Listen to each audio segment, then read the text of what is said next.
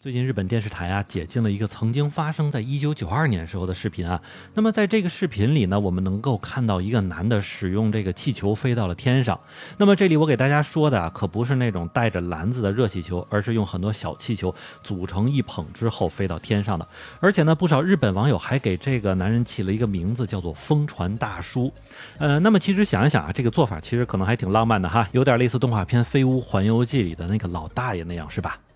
您正在收听的是《下站时东京》，我是在站台等你的八尾。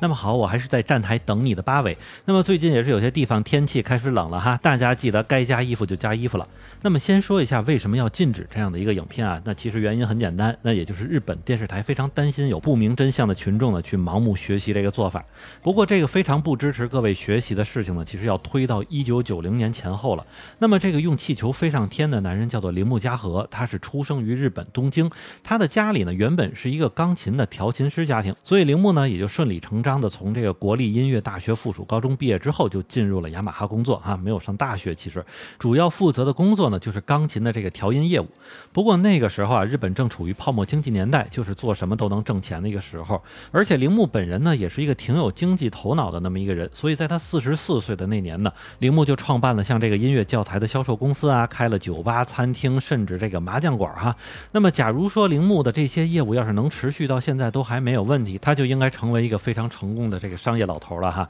可是日本的这个泡沫经济就是在一九九零年前后就这么破了，然后大量的公司破产，并且社会经济呢也是完全停滞不前。那么在这个时候呢，铃木不少的产业就直接成了负债，让他从一个富人直接变成了一个欠债五亿日元的人。那么虽然在破产之后呢，铃木也试着做了很多的事儿啊，但是最后都没有成功。直到他和一位大学教授在聊天的时候，得到了一个信息。现在来看挺不靠谱的一个信息啊，就是这个教授想要实验乘坐气球去美国。然后铃木这时候一下子就找到了自己的方向，决定说我要这样去试试。因为如果成功了呢，自己也成名了，成为一个冒险家，而且这样能够拿到的广告费呢，肯定还能还了债，并且再把业务东山再起。那么现在来看呢，当时这个教授可能真的还就是说说啊。因为他当时是说的热气球还是普通的气球，已经没有人知道了。不过现在能确定的是，当时铃木肯定就是认准了他是要用那种小孩子玩的普通游乐园气球来去上天。当然，铃木呢虽然疯狂，但还不傻，所以在真正的行动之前呢，他还是做了一些实验的。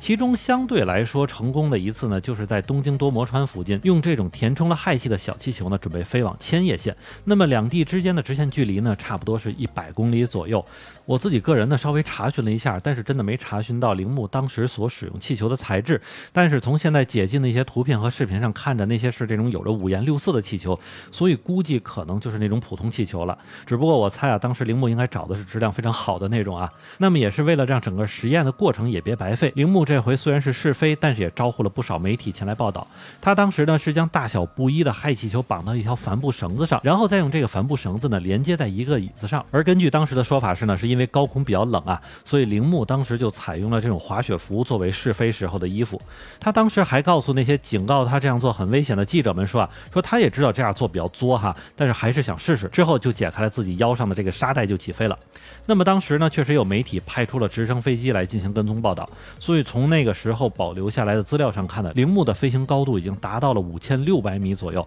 而且当时呢，也是为了让自己别飞得太高，导致缺氧啊，所以铃木在中间还扔掉了几个沙袋，并且。割断了一个气球的绳子，但是这次实验的结果呢，其实并不是特别成功啊。因为咱们刚才说成功的原因呢，是它好歹飞起来了。因为铃木呢是在以时速七十公里左右的情况下飞行了近一个小时之后就开始下降，最后落到了一个民宅的屋顶，然后据说当时还弄坏了人家的屋顶上的一些瓦片和电视天线什么的。但是整个它的飞行距离是只有二十四公里左右，所以想想也能知道，恐怕铃木是没有能够成功的进行这个直线飞行。另外呢，因为在它落地之后呢，有很多人不知道它是干什么的。大家都还挺害怕的，所以随后呢，人们就报警了。然后铃木呢，还因为这件事儿进了这个警察局一段时间。但是据说呢，到最后也没赔给人家钱。那么虽然这次实验不是太成功，但是铃木好歹也证明这样是可以起飞的。然后呢，他就到了日本中部地区的这个琵琶湖附近呢，准备进行真正的飞行了。也是汲取了前几次飞行的一些经验啊，铃木在这个正式飞行之前呢，还是改进了一下自己的这个飞船。